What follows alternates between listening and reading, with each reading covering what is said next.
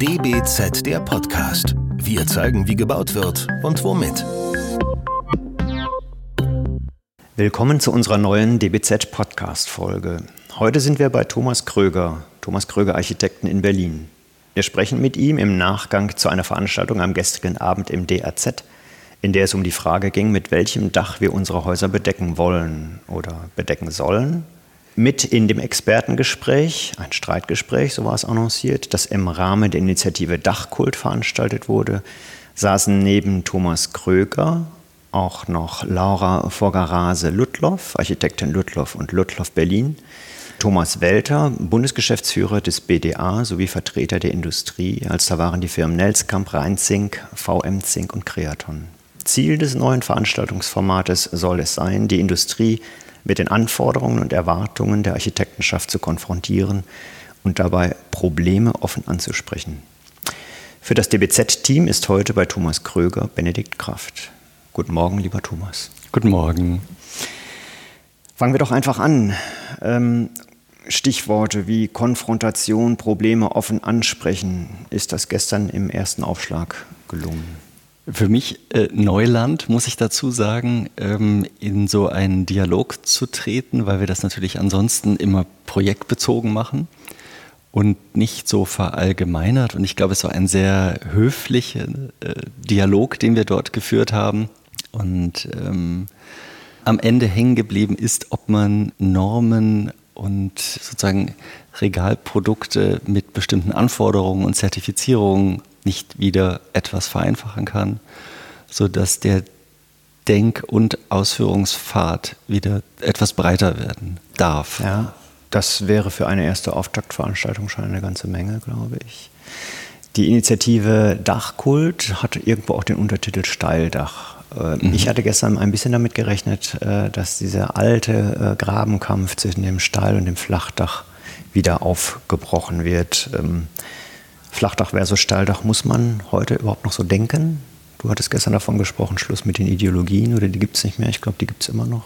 Ich glaube, ja, äh, die gibt es, auch wenn man vielleicht, wir gucken ja dann doch, äh, wenn es irgendwo mal eine Veröffentlichung gibt, wie die Reaktionen sind. Und da sieht man tatsächlich äh, sehr kontroverse Reaktionen. Ähm, für mich gibt es die eigentlich nicht weil wir auch gar nicht so programmatisch denken oder äh, so orthodox, dass ein Haus immer so aussehen muss, ähm, dass dann auch eine gewisse Ideologie anhaftet. Das mhm. fände ich auch sehr schade, sondern eigentlich geht es immer darum, das passende Gesicht zu entwickeln zu einer Landschaft, zu einer Stadt. Das war gestern, glaube ich, auch ein Thema. Äh dass man die Dächer sozusagen auch dem Ort anzupassen hat. Das kann vom flachen bis zum steilen, geneigten Pultdach bis zur Welle hinreichen. Aber wenn wir jetzt nochmal zurückkommen, Flachdach, Steildach, äh, du hast gerade gesagt, ihr arbeitet nicht programmatisch, aber ihr arbeitet auch pragmatisch bei aller Schönheit. Ähm, was hat denn, welches Dach hat denn welchen Vorteil? Oder kann man das so grob umreißen? Wo geht ein Flachdach gar nicht oder ein äh, Steildach? Ich war vor drei Tagen von Bauherren mit meinem Team eingeladen äh, zum ersten Abendessen, weil ein Haus dort äh, eingeweiht werden sollte, was sehr, sehr schön war. Und das ist ein flachgedecktes Haus. Und das steht äh, in einem Kiefernhain oder in einem Kiefernwald. Und da fand ich, dass es, äh, das Dach war einfach schon da. Und äh, da wäre ein zweites Dach gar nicht äh, für, für mein Verständnis richtig gewesen, weil diese zarten Kiefernkronen, die so über dem Haus wiegen, da wollte man einfach möglichst nah dran. Und deswegen ist das Dach auch begehbar als, als Flachdach. Und da hätte ich Schwierigkeiten gehabt, äh, auch sozusagen ein Steildach äh, drunter zu mogeln, weil der äh, Ort das gar nicht hergegeben hat. Und ich glaube, so sind die Abwägungen auch im, im städtischen Kontext. Ich finde, dass an manchen Stellen äh, Flachdächer einfach völlig überzeugend sind und an anderer Stelle eben ein Steildach wünschenswert, weil das Haus einen anderen Abschluss erfährt als äh, beim Flachdach. Nun haben wir äh, bei dem Flachdach tatsächlich das Problem, ich, ich, ich spiele jetzt mal ganz blöd mit dem Flach, dass die Flachdächer immer flacher werden, also was, was sozusagen ihre Leistung angeht. Ähm, ich glaube, mit Le Corbusier, der in seinen fünf Thesen äh, unter anderem auch äh, sozusagen die Dachterrasse mitgedacht hat. Also das Dach muss mit einem Raum abschließen und nicht mit einer Bedeckung. Dass das äh, ein bisschen verloren gegangen ist. Heute sind Flachdächer oft nur noch äh, Restflächen, auf die man dann die Haustechnik stellt, die man dann vielleicht auch nochmal versteckt, weil es halt hässlich ist. Aber ein flaches Dach nochmal als äh, einen privaten oder einen öffentlichen Garten, ein, ein äh, Le Corbusier meint auch ein, eine Sportfläche, auf der sich der mhm. Mensch dann sozusagen zu ertüchtigen habe. Das findet ja heute gar nicht mehr statt. Woran kann so etwas liegen, dass äh, flache Dächer sind, sind die sozusagen so ein bisschen in den, in den Normen und Vorschriften untergegangen, dass man so etwas auf Dächern nicht mehr machen darf? Oder woran liegt es, dass das flache Dach gar nicht mehr diese Funktion hat, nämlich Dachgarten zu sein? Also ich glaube, der, der Wunsch bei Corbusier, den, den äh, sozusagen besetzten Fußabdruck neu zu gewinnen über das Dach, das ist äh, bestimmt ein Traum, den man sozusagen gerne mit allen möglichen Funktionen ausmalt. Ich fürchte, dass der Betreiber des Gebäudes äh, immer in Sorge ist, äh, was ist der Unterhalt? Und das sind im Grunde auch die Gespräche, ja, ja, ja, schöner Gedanke öffentlich, aber wer kümmert sich drum und äh, wer sorgt dafür? Und ich glaube, dass man jetzt nochmal die Chance hat, und das sind auch eigentlich seit diesem Jahr die Gespräche, die wir führen, über Programmieren von Gebäuden. Also wie schafft man Gebäude so zu programmieren, dass die eine Flexibilität mitbringen und über ihre Freibereiche nochmal besondere Qualitäten auch bekommen. Und da ist im Moment so wieder eine Chance zu entdecken, dass man doch nochmal ähm, auch beim Flachdach nach vorne denken kann, weil auch Investoren auffällt, dass sie da ein hohes Gut, was noch völlig oder was nicht aktiviert ist, mhm. ja. Mhm. Nun seid ihr äh, für die gestrige Veranstaltung oder insbesondere auch du ähm, so ein bisschen als, äh, eigentlich sollte die Veranstaltung ja hier in deinen Räumen stattfinden, hier in, dem, in eurem mhm. Büro. Das hat dann aus Corona-Gründen nicht funktioniert, vermute ich mal. Äh, dennoch hat man dich ja äh, als jemanden, der zu dem Dach etwas sagen kann, äh, sozusagen auch ausgesucht. Du bist ja nicht zufällig sozusagen da gelandet. Jetzt gucke ich hier aus deinem wunderbaren Büro mhm. auf die Nationalgalerie mit dem größten Flachdach aller Zeiten und vielleicht auch sogar dem schönsten. Also vielleicht nicht von oben, aber von der Seite auf jeden Fall und von unten mit, mit Sicherheit auch. Wie siehst du das Dach als Bauaufgabe? Ähm, wenn ich mir eure Projekte angucke, dann habe ich das Gefühl, ihr seid so ein bisschen dabei, das Dach vielleicht neu zu denken. Ähm, es ist manchmal schräg auf Hochhäusern, also auf hohen Häusern zumindest, äh, angeschrägt, abgeschnitten. Äh, ihr spielt schon mit dem Thema des Daches. Kannst du kurz etwas dazu sagen, was das Dach eine Rolle spielt bei euch in eurer Entwurfsaufgabe? Also wir spielen tatsächlich mit dem Dach und was durchaus auch mit Berlin zu tun hat. Und das Besondere hier ist ja, dass wir es mit eigentlich vier Flachdächern gegenüber zu tun haben, die alle äh, sensationell sind. Also wenn man Emil Farnskamp Schellhaus noch dazu nimmt und Sterling und eben auch die Reichsversicherungsanstalt äh, wilhelminisch äh, geprägt, alle flach. Ähm, dann sind das aber trotzdem historisch gesehen eigentlich Sondersituationen, weil Berlin ähm, recht imposante Dachlandschaften hatte, wenige Beispiele davon noch am, am Kudamm vielleicht, vereinzelt auch äh, dort, wo es keinen Bombenhagel gab. Aber die meisten äh, Dächer sind Notdächer in Berlin. Und die Häuser sind deswegen so etwas rasierter als vielleicht in, in anderen Städten. Und ich bin im Grunde erst wieder über den Umweg dieses landschaftlichen Bauens äh, zu dem Dach geführt worden und auch sozusagen diese Lust an diesem Dach entdeckt, einfach ähm, weil mir wichtig war, dass sich die Häuser besser einbetten in ihr Umfeld. Und auf dem Land haben eigentlich per se alle Häuser noch, noch Dächer ähm, in unterschiedlichster Neigung. Und damit ging dieser Spaß eigentlich los. Und ähm, dann fingen die Häuser selbst an, diffiziler zu werden, je nachdem, ob sie einen Kontext, einen baulichen Kontext hatten oder nur einen landschaftlichen Bezug und dann war man schon schnell beim Folly und also man, man konnte eigentlich immer wilder werden. Und dann hat sich das in die Stadt getragen und jetzt bauen wir auch gerade ein recht äh, spezielles Dach in, in München, was an der Isar steht. Und da sind die Fassaden ähm, äh, zur Isar hin allesamt Schaufassaden. Also erzählt eine gewisse äh, Bürgerlichkeit dort. Und da haben wir unbedingt auch äh, ein, ein Dach planen wollen, einfach weil München noch durch sehr großvolumige Dächer besticht. Und das hat dann wiederum auch Chancen für den Innenraum, weil man dort äh, unterschiedliche Raumhöhen entwickelt, bestimmte Raumformen entwickeln kann, die man im Normalgeschoss so nicht ähm, denken würde und auch bestimmt nicht durchbringen würde. Ja, genau. Das liegt jetzt einfach nur an den geneigten Außenflächen. Das liegt an den geneigten Außenflächen ja. und ähm, da sind es ein fast gefaltetes Dach, äh, weil wir so ein polygonales Grundstück haben und ja. Mhm, mhm. Gibt es irgendein Dach, äh, wo du sagen würdest, wow, das äh, hat mich so derartig beeindruckt von der Konstruktion, von der Ästhetik, von, von der Exposition, wie auch immer, wo du sagen würdest, das ist etwas, das möchte ich irgendwann nochmal in irgendeiner meiner Arbeiten verarbeiten? Also so eins zu eins nicht, aber Nein. was mich natürlich sehr ähm, beeindruckt hat, ist die äh, Hutfabrik von äh, Mendelssohn, einfach weil es kein konventioneller sozusagen keine konventionelle Annäherung an das Thema Dach ist. Wir machen sozusagen ein Stahldach, sondern weil es sowohl mit der Herstellungsart dieses äh, dieser Schnüre Zirn. zu tun hat, äh, die man für, die, für den Zirn, genau, für die, für die Hüte benötigte. Und aber auch eine expressive Form ist dieser ähm, Gestalt dieses Hauses und damit eigentlich ikonografisch ähm, als Figur.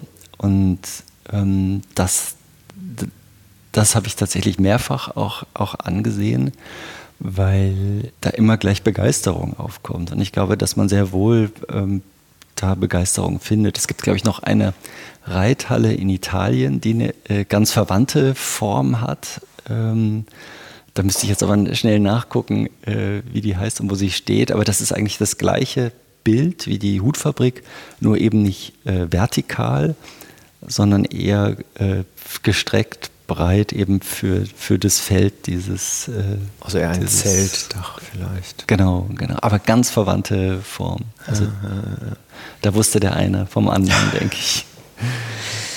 Noch vielleicht nochmal zu der gestrigen Abendveranstaltung zurück. Gab es dort etwas Überraschendes oder einen Impuls, den du mitnehmen konntest? So nach dem Motto, ja, ich habe das Gefühl, ähm, die Industrie denkt auch in einem bestimmten Bereich neu vielleicht oder ist bereit, auf bestimmte Dinge einzugehen. Ähm, ich kann da in Zukunft mit anderen fortschrittlicheren, wie auch immer, Dingen rechnen. Gab es etwas, wo du sagst, ja, ich habe mich auf einen schönen Abend gefreut, aber äh, überraschenderweise gab es auch etwas, was ich mitgenommen habe. Also tatsächlich, was mich überrascht hat, ist äh, sozusagen die nicht nur Bereitschaft, äh, sondern das Bedürfnis gewesen, auch dort äh, Normierungen zu vereinfachen. Und das wurde im Grunde unisono ähm, bekräftigt, dass man es dort äh, vielleicht etwas übertrieben hat. Und man hat auch nicht gesagt, äh, wir haben es übertrieben, sondern im, im, Grunde wusste man gar nicht, wie es äh, zu der jetzigen Situation kommen konnte und wer denn eigentlich verantwortlich ist für dieses Überborden von äh, Richtlinien und ähm, Einschränkungen bei Produktverwendung. Aber du hast doch bestimmt eine Idee, oder? Wie es dazu kommen konnte. Ich, äh, die wäre aber gewagt als These. Ich glaube, dass äh, zum einen, äh, das wurde, glaube ich, auch anklingend gesagt, der Wettbewerb natürlich äh, eine entscheidende Rolle spielt. Ähm, sozusagen der Markt ist im Grunde auch kleiner geworden, weil viele sehr gute ähm, Familienbetriebe von größeren Konzernen aufgekauft wurden, einverleibt wurden, einfach um äh, den Markt besser beherrschen zu können. Und das hat mit Zertifikaten nochmal dazu beigewirkt, dass sich viele andere Unternehmen diese Zertifizierung kaum noch leisten können, um sozusagen im EU-Recht äh, dort gut aufgestellt zu sein. Und das führt natürlich ähm, glaube ich auch, äh, einen kleinen Wettbewerb, wir können das noch besser, wir können das noch stärker einschränken. Und dann sind wir sozusagen völlig äh, allein und autark. Und äh, am Ende fällt es aber doch den Ausführenden auf die Füße und das wird auch die Industrie merken, weil man bestimmte Produkte einfach nicht einsetzen möchte. Oder man muss ständig nur noch Sonderlösungen ankündigen. Das wiederum fällt den Bauherren schwer freizugeben, weil sie es auch fachlich kaum einschätzen können, welches Risiko jetzt gehen. Dann klagen die Handwerker und man hat es mit eigentlich nicht mehr so qualitätvollen Produkten zu tun, weil wir immer nur noch mit einer Summe von zusammengesetzten Produkten arbeiten, nämlich das eine, was ist, also wenn man jetzt das Holz nimmt, was gut äh, durchgetrocknet ist und schon ganz viele äh, Dinge von Natur aus erfüllt, äh, wenn wir jetzt aber ein durchfeuchtetes Holz einsetzen und Präparate anwenden, die genau äh, dieses eigentlich minderwertigere Holz äh, so mhm, mhm. ausgleichen, äh, dann brauchen wir dazu Chemie und andere Befestigungsmethoden und und und.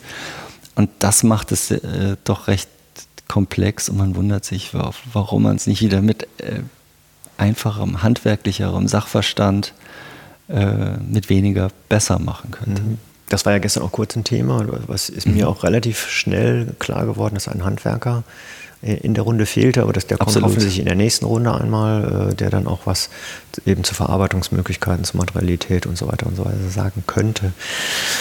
Ähm, Jetzt habe ich so das Gefühl, Architekten und Industrie stehen Schulter an Schulter äh, gegen irgendjemanden. Ähm, was, da kommt man ja aber so nicht weiter, weil irgendjemand ist so groß und unfassbar und das ist über Jahrzehnte gewachsen und äh, das braucht wahrscheinlich einen ganz langen Weg, um die, aus dem Normendschungel wieder so ein bisschen zurückzukommen und wieder mehr in die Eigenverantwortung zu gehen und nicht alles immer äh, auf äh, die Juristen schieben, sondern auch mal sagen, nein, ich, ich mache das jetzt einfach und ich weiß, dass es gut ist, weil es schon seit 150 Jahren gut war. Aber ähm, da würde ich gerne ja. nochmal, ich glaube nicht, dass Architekten und Industrie Schulter an Schulter stehen und da ist irgendjemand, sondern ich glaube, es ist tatsächlich, dass Architekten und Handwerk eher äh, Schulter an Schulter stehen, denn die sind diejenigen, die sozusagen Lösungen finden müssen und dann die Industrie mit dazu holen, um zu gucken, hey, sag mal, wie kriege ich das mit welchem Produkt eigentlich wie hin und können wir das nicht noch anders? Und ähm, aber per se sind, sind wir doch eher, meine ich, mit dem Handwerk in erster Linie beschäftigt, weil wir müssen uns überlegen beim Zeichnen, wie lässt sich es eigentlich bauen? Mhm. Jetzt hast du, ich, ja, manchmal mache ich zu lange Bögen. Ich wäre tatsächlich auch noch mal dahin gekommen, denn äh, für den produktiven Austausch mit der Industrie, also den Austausch gibt es ja, aber für den produktiven Austausch, da bräuchte man vielleicht einen kontinuierlicheren Dialog auf welcher Ebene? Also ich würde denken, dass man doch noch mal, äh, wenn der Handwerker das nächste Mal mit dazukommt, ähm, dass man diesen Dreierdialog ähm, führen müsste, weil der Handwerker durchaus viele Verbesserungsvorschläge hat, auch zum Beispiel was den Verein der DIN anbelangt. Und die Festlegungen, die dort sind, sind äh, teilweise universell, aber eben nicht spezifisch. Und da würde man gern nochmal einsetzen, dass man nicht immer sozusagen den Eindruck hat, man muss gegen etwas angehen oder kämpfen, um Lösung besser zu machen. Und dann müsste man aber sofort wieder dieses besser definieren. Ist es jetzt ein gefälliges besser, also ein ästhetisches besser oder ist es wirklich ein technisches besser? Und die Summe von beiden, die schaffen wir nicht allein, sondern die schaffen wir sozusagen mit dem Erfahrungshorizont des Handwerks. Und dann wäre gut noch die Industrie mit natürlich unbedingt aufzusatteln. Ja. ja. ja. Ähm, für Fassaden gibt es ja mittlerweile äh, eigene Wettbewerbe. Also ein Architekt plant ein Gebäude und dann nimmt man es ihm irgendwann aus der Hand. Das Gebäude hatte schon eine Fassade, aber dann gibt es noch einen Fassadenwettbewerb. Ist sowas auch für Dächer vorstellbar? Braucht jeder Bauherr eine eigene, eine eigene Dachform? Dass es das gibt, äh, ja. Ich habe mich da tatsächlich aber noch nicht mit beschäftigt. Das wäre jetzt nicht mein Thema. Ähm, ich bin immer noch der Überzeugung, dass Häuser ganzheitlich entwickelt werden sollten. Und ja, es wird immer Teams geben. Das heißt, vielleicht führt man am Ende nicht aus oder macht auch nicht die Ausführungsplanung in Gänze, vielleicht auch nur noch Leitdetails. Wir machen das jetzt tatsächlich erstmals. Bislang haben wir immer die Ausführungsplanung äh, komplett gemacht. Das ist eine Frage des Maßstabs des Projekts, also der Größe. Ist auch eine Frage des Maßstabs, aber nicht nur. Und, äh, sondern es hat auch mit, wenn der Bauherr am Ende selbst einzieht, in, sei es auch ein großes Bürogebäude, begleitet man das, glaube ich, anders, als wenn man sozusagen Pakete weiterreicht und der GU übernimmt und führt es aus. Ich glaube, es hängt am Ende immer mit damit zusammen, was für Teams sind wirklich dran und wie gut funktioniert die Kommunikation und wie sehr geht der Bauherr auch mit, auf die möglichen Nöte einzugehen, die dann so ein GU auch antreiben. Also wenn man da einen guten Weg findet, glaube ich, wird es auch eine gute Lösung geben. Ähm, aber wir werden das erst in drei Jahren sagen können. Okay, ich drücke die Daumen. Letzte Frage. Welches Dach gäbe es noch zu erfinden? Gibt es einen, einen, einen Dachtypus, wo man sagt, ich brauche ein Dach, das sich öffnet im Sommer oder das irgendwie reagiabel ist, das auf Witterung, Witterung reagiert, das sich verändert? Oder? Ich glaube, dass in den kommenden Jahren ähm, die Natur uns äh, führen wird ähm, in sozusagen nochmal ein erweitertes Denken, was wir machen und wie man sich schützt, unabhängig davon, ob es steil oder flach ist. Ähm, und ich glaube, dass das, also Nachhaltigkeit ist ja seit äh, vielen, vielen Jahren ein großes Thema. Es ist aber noch nicht wirklich richtig angekommen, wie man das äh, einfachst versucht äh, umzusetzen. Und auch das wird äh, ein Thema werden, wie man eigentlich ressourcenarm und schonend arbeiten kann. Und auch da wird die, das Dach als fünfte Fassade unbedingt eine eine Rolle spielen, die weiterentwickelt werden will, wie alle anderen vier Fassaden auch. Mhm. Mhm. Super. Dann würde ich sagen, das war DBZ, der Podcast. Ich sag Tschüss. Vielen Dank. Tschüss. Das war DBZ, der Podcast. Wir zeigen, wie gebaut wird und womit. Entwickelt wird der Podcast von der gesamten DBZ-Redaktion. Wenn ihr unsere Arbeit unterstützen möchtet, könnt ihr das am besten, indem ihr unser DBZ-Magazin abonniert und unserem Podcast fünf Sterne verleiht. Der DBZ-Podcast wird von unserem Tonmeister Lynn Meisenberg abgemischt. Mehr Informationen gibt es auf dbz.de.